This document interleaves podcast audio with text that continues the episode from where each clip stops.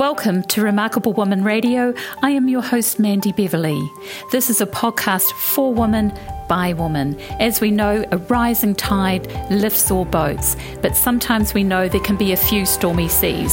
So when the tough times happen, the proverbial hits the fan, what do you do? Who do you have to become in the process? That's the real story, and that's remarkable. We love to tell the story of women that are a few steps further ahead on their own entrepreneurial journey. They know exactly what it feels like to be where you are. So these women are not only paving the way for themselves, but they're also paving the way for the women that follow in their footsteps. This is Remarkable Woman Radio.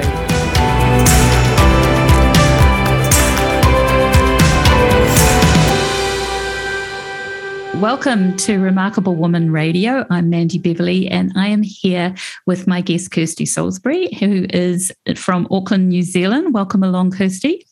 Thanks, Mandy. Great to be here with you. I'm really excited to talk to you because not only do you have a business called the Publishing Launchpad, um, but you also are host of a podcast for Let's Talk Near Death. So already I'm my curiosity is piqued because I want to know how did you get started in talking about near death experiences? Exactly. It's not your everyday Friday night drinks conversation. It's not something I ever expected to talk about, but it was this thing that was in me. Backtrack a little bit. I actually had my own near death experience when I was 12 years old. So I guess that's where it's kind of been sitting for a long time. But I was really happy going through my life and not acknowledging this experience that I'd had, not really talking about it, just minding my own business and getting on with my life how I thought it should be. But this thing was always inside of me, this prompting that was in me to listen to my inner voice. I'm, you could say I'm a bit woo. You could say I'm a little bit out there, but I knew at some point I would end up talking about this. I was kind of just hoping that I wouldn't really have to talk about it. So quite a few years went by and then it got to the point where I really felt this rumbling of this conversation that needed to come out. And I, I guess I took the leap there. I started to talk about this and the obvious thing seemed to be to run a podcast. And I thought, oh no, what am I doing? I don't know how to do that. I started up this podcast thinking I'd put out about three or four stories. As you'll probably hear through our conversation today, I'm very, very passionate about our individual stories. And I believe that everybody has a story. I believe that our stories are very significant in the way that we live our lives and the way that they connect us together with different people. Stories are fascinating to me. So I thought I'd release about three or four of these episodes. And then I could get back to my life of ignoring this experience that I'd had, ignoring this big history of my life, and just go back to normal everyday living. But the podcast episodes were so interesting, both to me, but it turns out they were quite interesting to other people as well. And I guess the podcast just grew its own legs, grew its own life. It started to get a bit of motion in it. People were coming on. So I inter- interviewed about three or four people. They then said, Oh, have you spoken to this person? They had an experience. Because when I started, I didn't even know anybody who had had a near death experience. They're actually quite common, which is what I've learned through this process, but it was never something which I went into thinking, I'm going to go and talk about this topic and it's going to be really easy and I'm going to find people everywhere people started referring people to me. Then people would write to me with my email address and say, Hey, I had an experience. Do you want me to share? And it kind of just kept growing, and I wasn't expecting that. So that's how I end up here. So, my business is the Publishing Launchpad, which is all around storytelling. It's all around bringing our stories out to the surface because I've understood through my own experience of sharing my story how I guess how much freedom that can bring. I was a bit of a prisoner to my experience, not my near death experience, but the things I'd been through, my life story. I felt like it was it wasn't a great thing. I'd held it in for a long time. And I think when I learned how to embrace my story, I learned how to actually embrace my own life. And then it goes a little bit, a little step further where now actually the topics that I'm focusing are on are death, dying, regrets, and what we would consider to be all of these very negative, dark, and hard topics. But that's because of my belief that when we embrace these harder topics is when we can truly live. And that's where our stories come out. The publishing launchpad. So we're all about storytelling. So whether that's through podcasting, whether that's sharing your own story or collecting other people's stories. So I coach people how to do their own podcast as well. It's through publishing books, through blogging, through all sorts of different avenues but focusing on getting stories out so that we can, in your words, probably more than mine, live a remarkable life, how we can truly live the life that we came here to live and have an amazing experience along the way because, you know, life is certainly very interesting. As we're recording this, we're in a pandemic, we're still in lockdown here in Auckland. It's been quite a few weeks and life was interesting. So that's yeah, that's a glimpse into how I got into talking about near death experiences and running the publishing launchpad. So it's all about giving a voice for people yeah. about their lives, which is so important, as you're saying. It's so important to be able to talk about who we are and what we're doing. And it's all of our own personal stories that actually make us remarkable, exactly as you've said. And I love that you're building your whole business around that and also having the conversations that a lot of people are very challenged to have. And, yeah. you know, you can sort of be, there's one that's saying out there that the only certainty we have, we're not going to get out of debt, uh, out of life alive. You know, we're not. We're not. We're not and so it's like so what is this all about and and having um, lost a, a, close friend earlier this year um, and then turning you know having a birthday um, just I'm not quite the birthday with the zero, but it's one where you go, well, the numbers are certainly stacking now. And I go, you know what? My friend would have given her ITs to have another year. So yeah. I'm just going to embrace where I'm at, what I'm doing, and and just and it really helps settle that age factor around. Mm. Um, and I love to actually sort of think, well, how can I use my time here more effectively? What else can I do? And and actually start to go into the inquiry rather than sit there and and have the fear part of it. And mm. and I think a lot more people are, uh, are definitely requiring your services now as to how to speak about who they really are. I think it's so important. Yeah, well, it brings us so much freedom. And that was the experience that I had. And I, I can't remember exactly how you phrased it, but there is an element of tapping into stories, tapping into who we truly are. And so this is a really big part of me in my life is trying to actually sit and connect to how can I make a difference while I'm here? Why am I here? Because I quite literally had a near death experience. I quite literally died on an operating table and was brought back. So I'm going, why did I come back? What's the point around this? What have I got to do? But we don't need to have the experience to be asking these questions. And so I look at life as almost like a coin. So a coin has two sides, you've got heads and tails. So if we look at a coin and it's life on one side and death on the other, one's not bigger or greater than the other. They're the same thing. It's just which side of the coin we're looking at. And yeah, one of my favorite sayings is none of us are getting out of here alive, which is exactly what you said. So why don't we embrace the elephant in the room and talk about it, which is, you know, by sitting still and trying to connect with what's my purpose? Why am I here? Why did I come back? That's where it's all fed through to enabling other people to share stories. But at first I had to share my own, which was sort of my my big barrier, I suppose. But yeah, none of us are getting out of here alive. I know, it's crazy. So, how are you finding that your conversation you're saying is beginning to morph into more about death and dying? And so, how are you finding that's landing now with people? Do you know it's more relevant today than it's ever been? I think. I think people are more receptive to having this conversation now. Well, it's interesting actually because if I people always ask me what do I do, and I go, oh, how do I answer that? The easy answer is I run a publishing company. That's like the basic answer.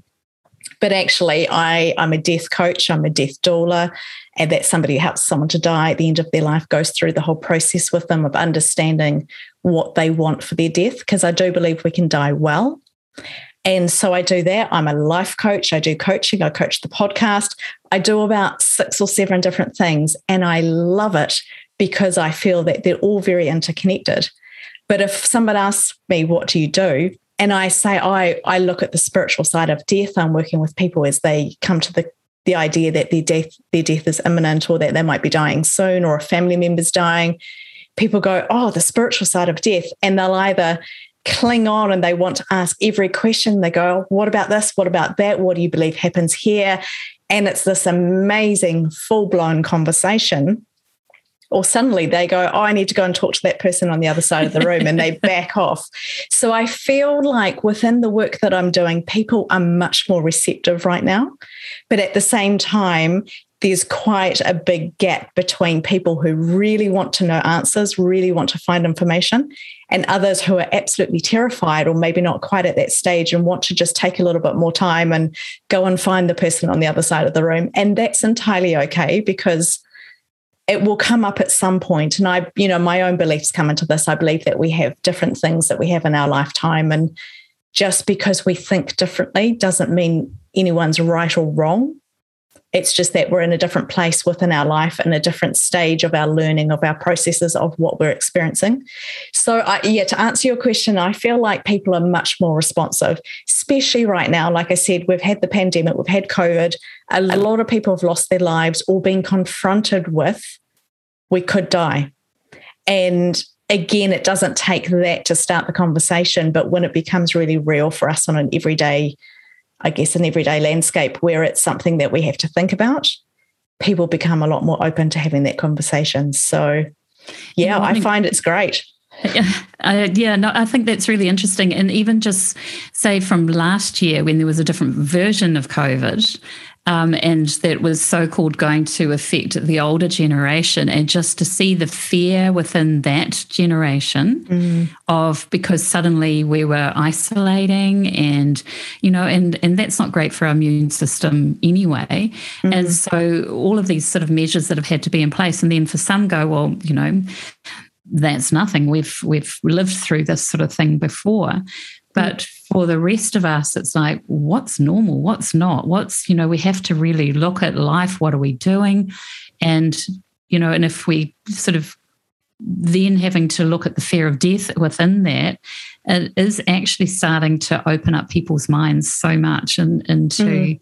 who are we? What are we doing here? And, you know, what do we want to be doing at the end of our life? Do we want what do we want to look back on? That's a mm. that's an interesting question. So if you know when you i've never heard of the term a death doula before so this is the first for me okay um, yep. and i find that's really interesting i have a nursing background and i've also you know just through the process with different people i know it's a it's a real honor to be helping someone transition from this world to another mm. and so I'd love to know what are some of the things that you help them put into place because I know it'll be different for a lot of people, but what do you find it is that they're wanting the most?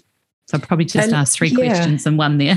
no, no, that's okay because it's a really big topic as well. And it's such a personal topic that everybody is different. Some people have a very clear idea of what they believe what they want, what some people have all of their affairs tidied up, and others they've never considered this thought. And they're probably the ones that are off to the other side of the room to look for somebody in particular as their excuse to get away. But it's really, it's very, very personal, it's very individual. So I think where a lot of my passion came from was when I my father actually was in a plane crash and my father died. And what happened was we were in grief. We were struggling to come to terms. It was very sudden. It was an accident which literally just happened. We had no warning of it, of it, obviously.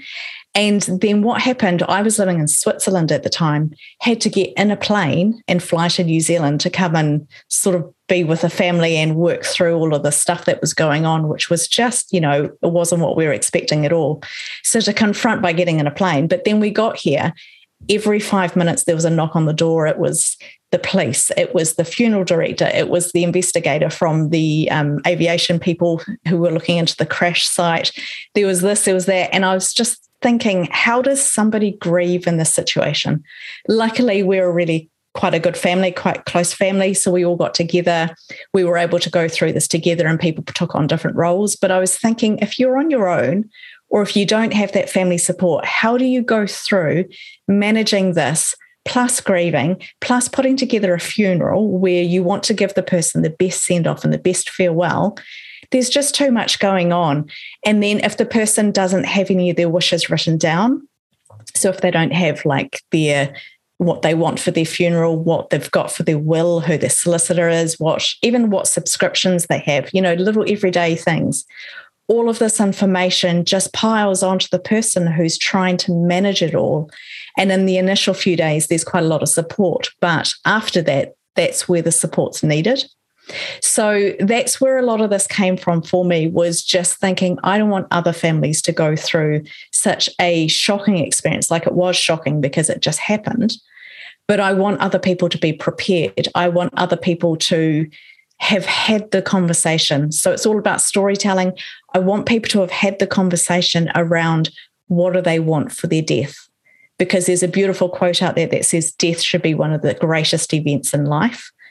And I have to kind of agree with that. And I think if we don't even talk about it, if we just don't acknowledge it, it's not going to be one of those great events. So, somebody at the end stages of life, it may be that they just want some conversations. We have to take into account what is their situation. Are they are they elderly? Are they young? Is it an illness? Is it a long term illness? Is it something that's come on quite quickly? There's so many factors to their situation. Then it's looking at what family members are around. What support do they have? What treatment options are there? Maybe there are treatment options. Maybe it's too advanced. Maybe there's other reasons why it's not there. And then we've got this thing where we look at death as failure. So within a hospital Ooh, environment, tell yeah, tell us we, more about that. To lose a patient, to lose somebody, you you feel like you failed. And, you know, I think, oh my goodness, I'm so glad I'm not a doctor or in the medical field. A, I couldn't handle it because I can't handle gory things and blood and things like that. I'd be useless. But to have that feeling that death is failure, we lost them it, it messes with my thinking. I've spent a lot of time thinking around this. So when we start to get to the point where it's hospice care or palliative care, where we're going beyond trying to find a treatment, where we're not trying to preserve the life, where we're at a stage where it'll actually be okay when they die, it's a very, very different place, a very different mindset. It's so we, you know, mindset, isn't it? For a lot of it people, is. it's actually everyone's just accepting where they're at and trying to make it okay for the person to have the best send off they possibly can. Yeah. It's about embracing what's happening. And that doesn't mean it's easy because, oh my goodness, it can be the hardest thing, even though you know it's coming, even though you've been on that journey for so long to actually have those final moments saying goodbye can be so incredibly painful. It doesn't mean it's easy, but you're right, it is much more calming because you get to the point where I guess it's getting to the point of acceptance, of understanding that this is going to happen. So we take away the failure element, we take away a lot of the things that get in the way of being able to truly live. So, what do people want right at the end of their life? A lot of it is conversation. A lot of it is just support, wanting to have somebody there to help them. Um, some of it's knowledge, like understanding what what systems are available, how the systems work. You have medical people who are involved, obviously, who can help them from the medical point of view. But I think probably more often than not, people actually just want to have somebody with them to talk, to be still, to understand, to process what's happening for them. Do you act like you are um, a bridge between what the person wants and what the family need? Or do you help the person that's that's dying? Do you help them have the conversations that maybe the family aren't ready to have? Or is it a bit of a mix of two definitely a bit of a mix of two because it's it's about their personal situation. Sometimes the families aren't local, they're not able to be there to be so involved in what's happening. If it's a long term or a chronic illness, then maybe they're not able to be there for years on end at that level that they want to. There may be broken relationships. There may be just miscommunication or not understanding our medical systems. There's a lot of different things, which is why I say it all comes back to being the individual scenario, whatever's happening for these individuals. But a lot of them just want to actually sit and chat and understand and process their thoughts.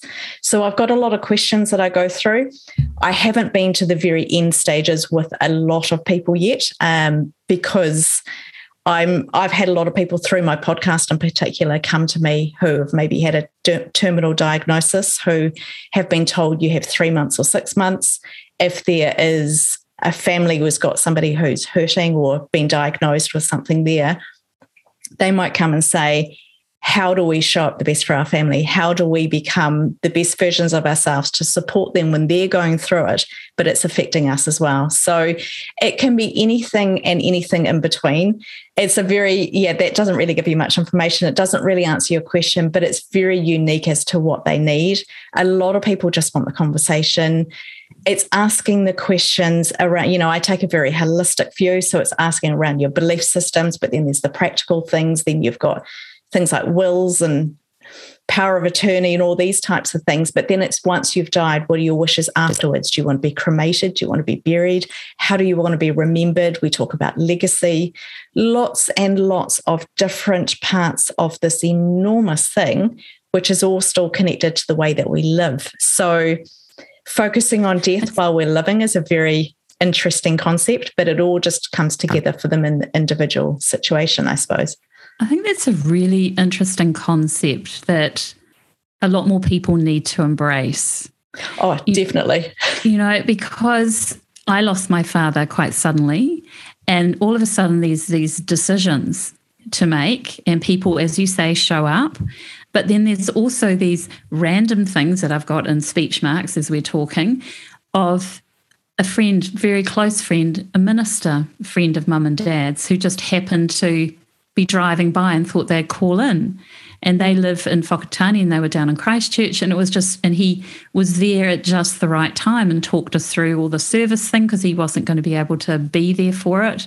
Um, and all these, just so many interesting things. But how to have the conversation, what to sort of be talking about, what is it that that we do want for ourselves, and um, I just think it's so important, and I just love what you said about actually preparing for it while we're still alive, and so that we we can help steer people through that whole process because otherwise mm. they're at a loss and they can be at a loss for years sometimes and um, you know, and I think it's just so important that we actually do give them guidance at that time. Mm.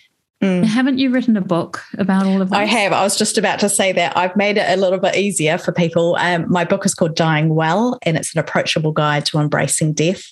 Because of the scenario that we went through with my father dying suddenly, was what do we need to know? What would have been helpful if he had written that down? what would make anyone and you know we talk about we assume that death is for older people we assume that death is for people who are sick who are struggling with something but death happens every day to fit and healthy young people it happens to anyone and so why we you know we kind of think it's going to happen to everyone else but not us which is why we push it away and we don't potentially talk about it until much later in life. Whereas I want to open the conversation, be talking about it now, because I think it would be so much easier to talk about it. But like we've touched on, it can be very painful. So it's not the easiest thing if you've got a family member who's not well, say, okay, well, we know you're not well. You're probably not going to last too much longer, which just sounds awful. I say it that way to make a point. Let's sit down and plan out your death it's just, you can't really do that. So I created this guide out of my own experience, which is called Dying Well. And it just goes through holistically all of these different areas of life and asks you different things. It's, it's not just the, the information, it also brings in what were the family jokes? What was it like to fall in love? You know, it, it highlights some of the fun, positive things as well. Because I don't know about you, but um, I don't know about you, Mandy, but we've been to many funerals and you go to a funeral and you find out all this information about somebody and you go, Oh, I didn't know that. I had no clue. I feel like I didn't even know this person. And if you weren't there at the funeral, or if you didn't know the story, they take it to their grave with them. And like I say, it all comes back to storytelling for me. I want to get those stories out. What do you want to be remembered for? What were the funniest things that happened in your life? So we look at different things as we go through the book, positive things and also practical things. But it does touch on what do you think happens after you die? What do you want done with your body after you die? How do you want to be remembered? So, whilst it sounds quite morbid, it's very, very practical and very important, mostly for the people that remain, the ones that are still living and having to deal with all of the affairs. And that sounds quite cold as well to deal with things, but actually, it's a process to go through all of this. Affairs need to be tidied up, things need to be rounded up and dealt to, I suppose that's that's really the only way to say it is that that needs to be done. If we can make that easier for our loved ones who are left behind by having everything in order, it means that they're able to grieve the way that they need to. They're able to go through the process that they need to go through as well. Because when we delay that, that's where we step into all sorts of new territory where you can have funeral regret, where maybe you don't feel like you said goodbye well enough, you didn't recognize their life well enough. There's so many things there. And, or maybe I didn't do a good job, or maybe we did miss somebody. The, you know, we start to question so many things in our heads. So if we can go through it when the person is actually quite able to go through the conversation, it's going to make everything a lot easier down the track. Do you have a um, a section in there for logins? Because I know when my dad died, the login for his computer baffled us for days. yeah, it's it's a tough one, isn't it? Now you've got password managers, which are really really great, and I would absolutely advise people to have one person who knows something, one login. So there, there is a place to write things, subscriptions and logins and things like that, because they're the things that we have today they weren't around 10, 15 years ago. It's a different way of thinking. Death evolves, which is really interesting to me because death has changed throughout the centuries. The way we celebrate it, the way we anticipate it, the way that we look at it is always ch- changing and evolving. So, yeah, definitely. It's something really handy to have in there, isn't it? Well, it's the practical stuff. And at the end of the mm. day, if it's all there, then the, um, people don't get confronted by you know, because you hear terrible stories as they rock up to either post offices or banks or, you know, which are making it harder and harder anyway.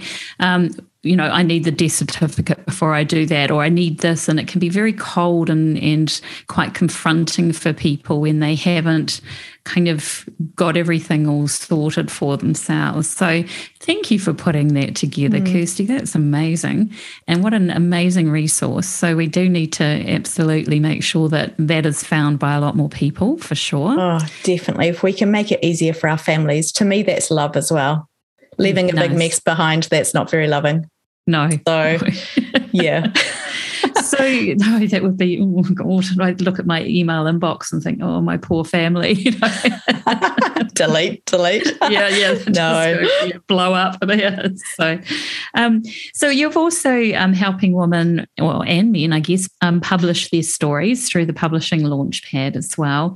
And yeah. what are some of the things that you've got that um, that are coming up um, under that umbrella?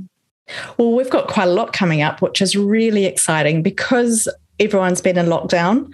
They've had the opportunity to write the book that they always dreamed of, to get their story together, to do the research that the book was waiting on.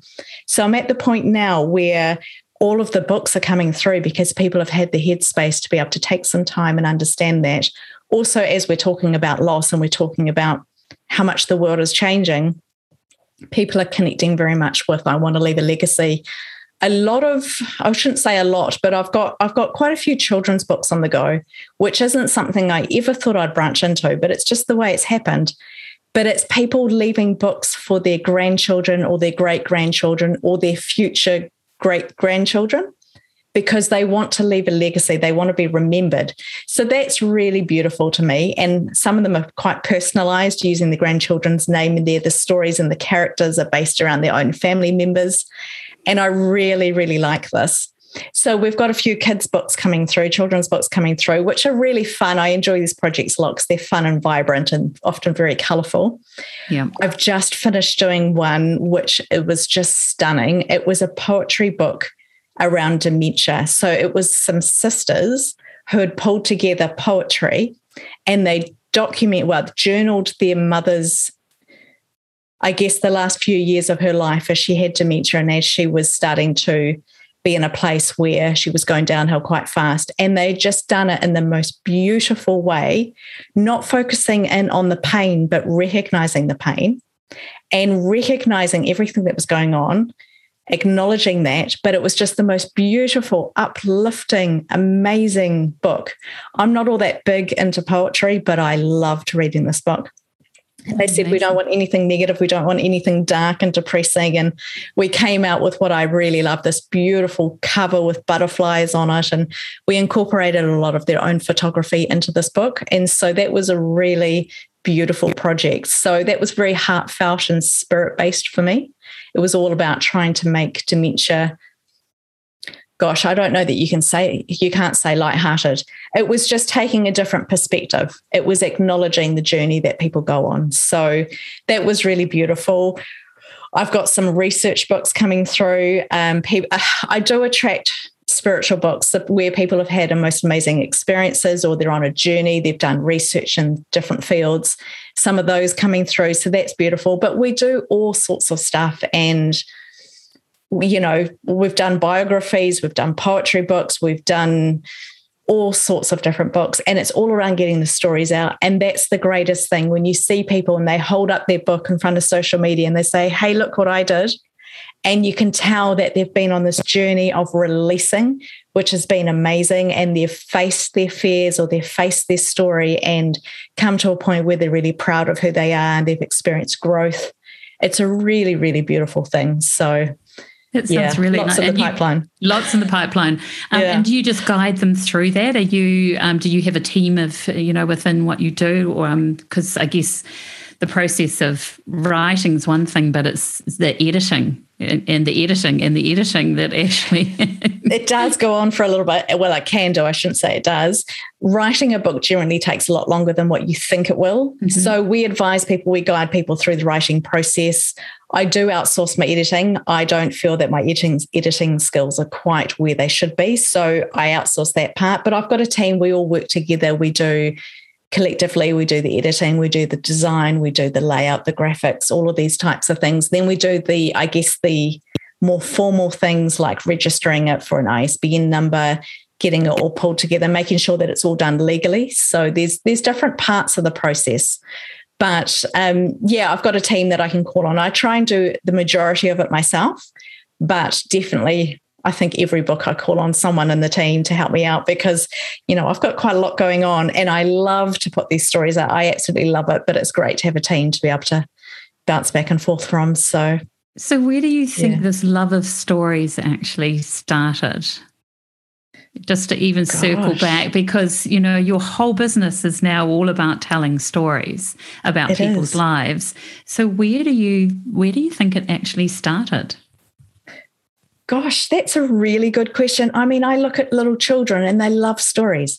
You look at older people and they love stories. And I think when we're busy in life, we kind of forget about stories. And stories start off as an enjoyment thing and an educational thing. And I think for a while in life, when we're busy and we go through stages of working or studying and raising families and getting out there and paying mortgages and doing life, which is all good stuff, I think we can forget the enjoyment piece. So I'm I'm not actually too sure, Mandy. I think maybe it goes right back to to when I was younger. I just loved listening to stories. I don't know. I mean, I love TV as well. so because I, we love to be entertained, right? So yeah, mm-hmm. I, I think that's it. And then I think for me to go through my own significant release through story. I love to read books and especially biographies and autobiographies to understand how people lived. I love to see glimpses into people's lives. I really enjoy that. So I think that's probably always been there, but probably as a child, just loving stories. Oh, it's it's wonderful. Um, so, who, which books do you think have influenced you the most, or people, for that matter, that um, oh, have influenced Goodness. you? that is such a hard one to answer because I've read so many books. I love books. I love stories, as you know. It's really, really tough. I had one um, just to give you some time to think. I had yeah, one thank I was asking myself the same question, and I read a book called "Nothing Ventured, Nothing Gained" by Sir Edmund Hillary when I was 14. And that yeah. made quite an impression on me. You know, it was, um, and I mean, I'd read Black Beauty and, you know, and all of those sort of things when I was a kid and loved all of those. But for some reason, Sir Edmund Hillary's book really stuck out for me at 14, just to, you know, have that as a little motto as a teenager as you're growing up, I think is actually, it, it was quite influential for me. So, yeah. Um, you know, so but there's there's lots, of course, because um, you take something from lots of different books.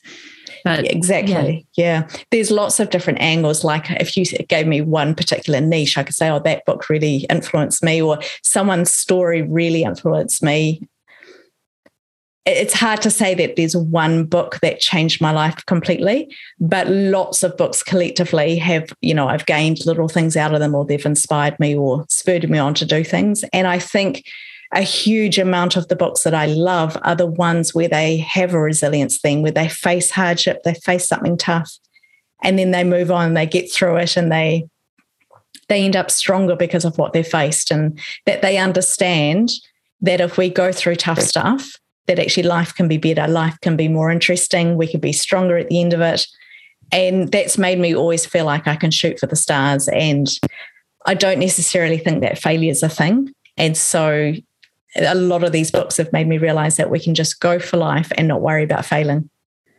Yeah. It's interesting because one question I asked a previous guest a little while ago is what have you learnt from failure? Because I always look at the benefits of the experiences that we have because I, I have a firm belief there's nothing random in our universe so mm. so what have what do you perceive you've learnt from failure even though there is none so what do you learn through those the tough times as such we, for you yeah we learn how to adapt we learn how to try something slightly differently go around the mountain rather than through it or through it rather than round it over it there's all sorts of things that we learn, but we learn how to do things slightly differently. And so that gives us more experience. It gives us a stronger, I guess, a stronger toolkit where we've got more in our toolkit that we're able to use. It gives us a variety of different things. And so I feel like we have a richer life because we have to adapt, we have to try new things. And I think in Headspace, it gives us a different way of looking at things. We feel more capable and we feel more confident, not necessarily at the time. I don't want to downplay crisis moments. I don't want to downplay things that are really tough and say, well, you know, Pollyanna, let's just smile and get through it smiling. I actually think we need to embrace tough times. We need to embrace grief. We need to embrace loss. We need to embrace all of the emotions that we feel when things are really tough but then not camp out and live there. That's where we go, okay, this happened, go through it, embrace it. But there comes a certain time, I believe, when we know that actually we could move on a little bit from it or we could adapt from it. I don't think we get over things. I think we learn how to live differently with things. If somebody loses a leg or an arm, they don't learn how to grow that back, but they do learn how to live a life without that limb being there. And so we adapt our lifestyle, we adapt everything. And in doing that, we become stronger, more capable. And I think we can probably change our mindset on anything. We can train our mindset to believe what we need to believe to get through things. But I'm not saying that that's always easy. It's it's not always easy, but I think there are different strategies out there that are now mm. actually because it's all about opening your mind and not actually dumping on yourself and, and things like that. It's like, okay, this has happened. What can I do about it now? And if you go ask why it's happening, then generally you just go Googling in the brain and you'll come up with, you know, generally quite a mean answer. But if you can be asking, you know, what is this in my life for? What am I got to learn about it? And then you can see why it happens. Like all the things mm. that you talk about is there's a deeper meaning towards it. Mm. Mm. And so why not actually find out what that is? That would be just the most, you know, that could be an amazing thing. Exactly. And because you talked about why is this happening to me, that was one of my very big, uh, very big questions early on in my life when I was going through some really tough stuff. And I remember going, oh, why is this happening to me? And then I went, hang on a minute. Why is this happening to me? You know, not in the same breath or that quickly, but over a few days it changed to where I was questioning and my outlook changed because of the way that I was asking the question. The words are exactly the same, but it was the way that I was framing the question. It was, why is this? What can I learn? How can this help me? And so I think it's all about how we look at it. But a big part for me is to actually sit and to be connected to this lifetime, connected to purpose, connected to spirit, whatever you want to call it and just asking why are these ha- things happening to me, whether it's easy or hard. Yeah. No, sorry. I was just going to say I came across this um, this cool quote by an old philosopher called Plotinus from about 2005 AD. Okay, and it's um, and it says we are not separated from spirit; we are in it. And yeah. I just thought that was actually pretty cool as far as because we talk about spiritual as if it's a thing to be separate, but it's actually, it's just all part of us. And yeah. and I just thought that was an amazing quote, and that was from two, 205 AD. So that's you know. amazing, isn't it? I think, yeah, back in back in the older times, I think they really knew quite a lot more. I think we've complicated things we've made things harder than they need to be. But yeah, absolutely. We are spirit. We are in spirit. Spirit is all around us.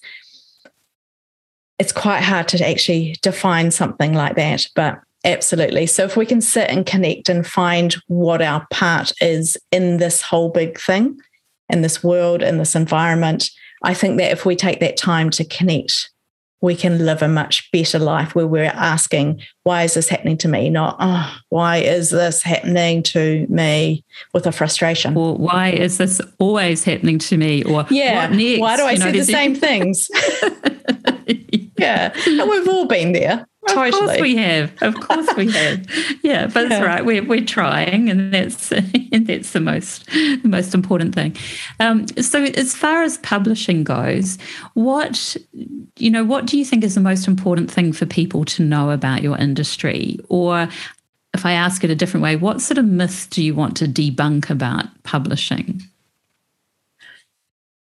I think anyone can publish and I, I, believe this is what people are starting to see now. We've got self publishing coming in where people are realizing that anyone can publish. What we don't want to do is get really low quality in that. But I think for years and years, to put out a book, we saw that as a massive amount of time, a massive amount of money, massive amount of emotional energy. And it was really in the too hard to do. It was out there in that basket. Whereas I think it's become very commonplace to be able to do that. I think anyone is capable to put out a book. And I'm not saying it's easy. My first book, I rewrote over and over and over and over again.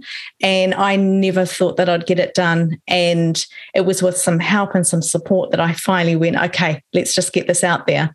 And that it was then when I realized that actually I can do this because I'd had so many moments of thinking, oh who am I? I can't do this but actually i think anyone can do it. And then now i've written three books and i think anyone can do it. I think it's a beautiful process. Again not always easy but when we go through writing a book getting a message out into the world it's very free it brings a lot of freedom. It's very it's a very interesting process that it stirs some things up within us. And i think that's probably a good thing I think things that are easy, yes, let's do them, but let's not always pursue the easiest things to do in life. So I think if it's there and it's kind of churning around in your tummy, if you feel like, oh, I'd like to get a book out, or there's a book in there trying to get out, then I would say go and pursue that. Go and have a go at getting your story out into the world, and we can help you with that. So it's for Beautiful. everyone.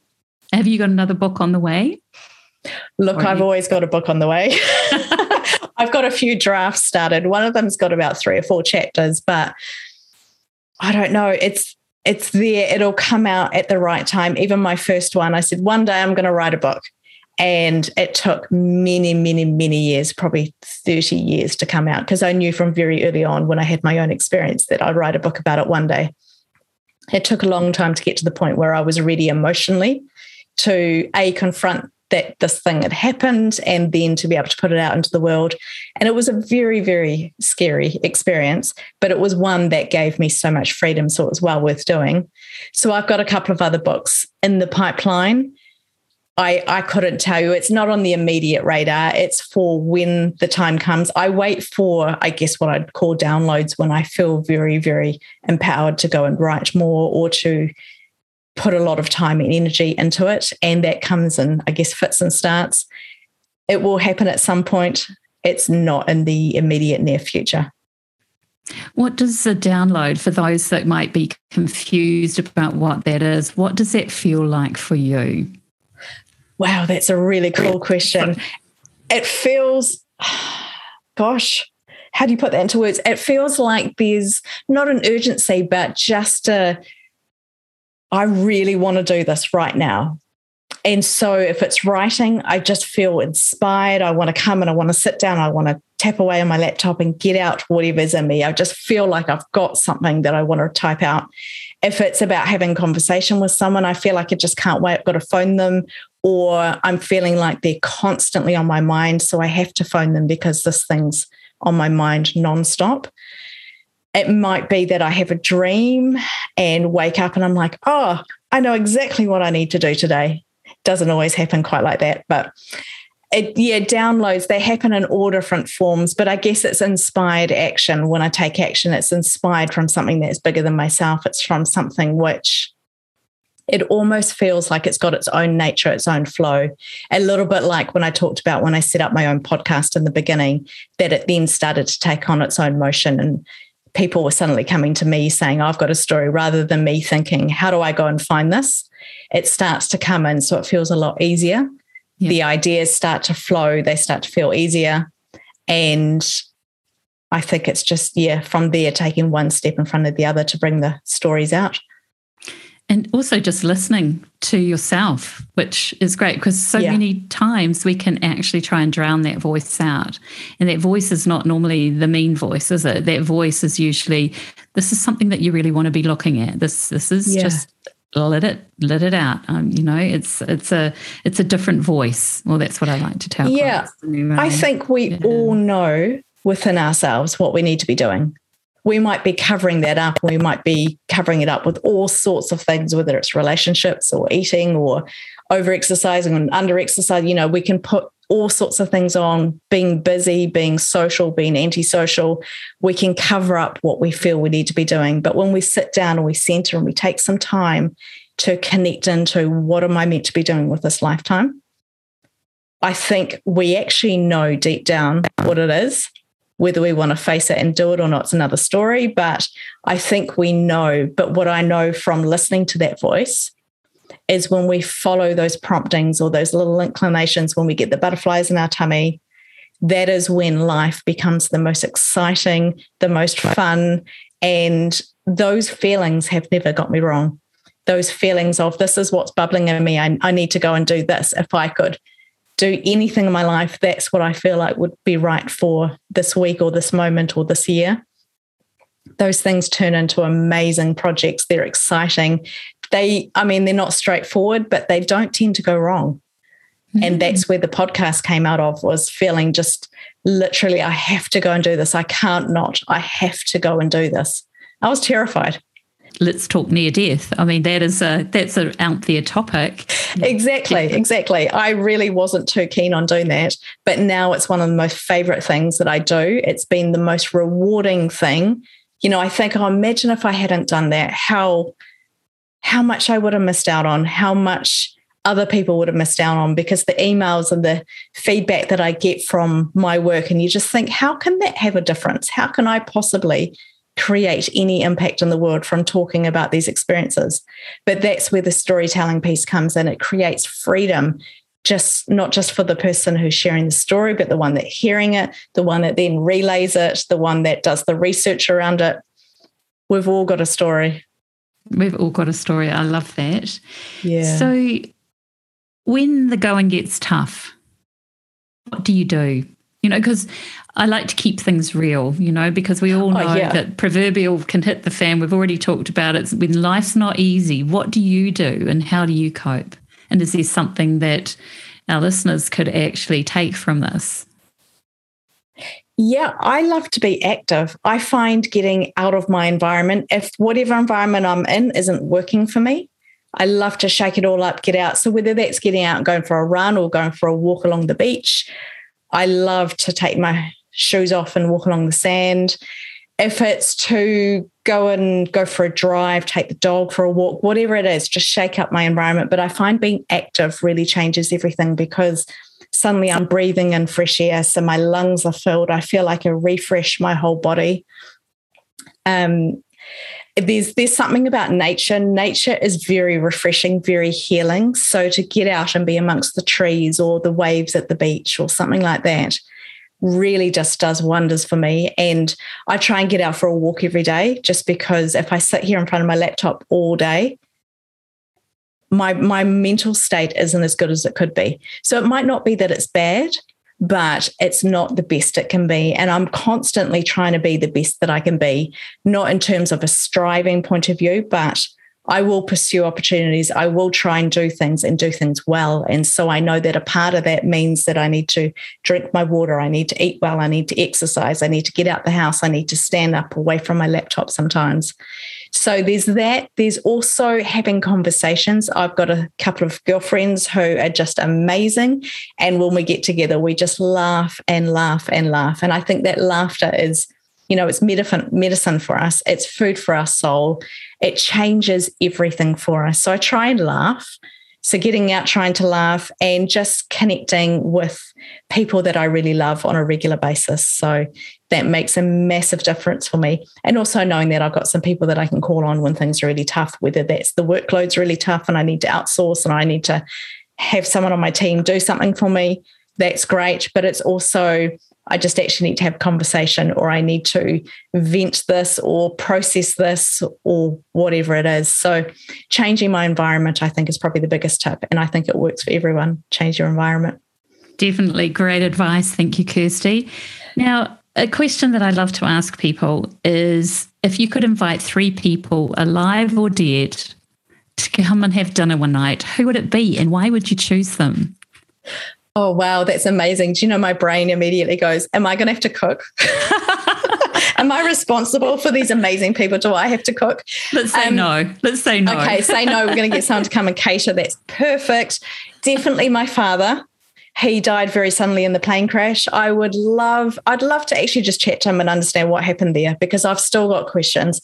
He was my hero. I absolutely loved him. We didn't see eye to eye earlier in life but by by the time that I was a bit older, our relationship was very strong, and he was he was like my best friend. He was just amazing. So definitely him. He can sit at the head of the table, and he'll probably take over the whole conversation, which will be great.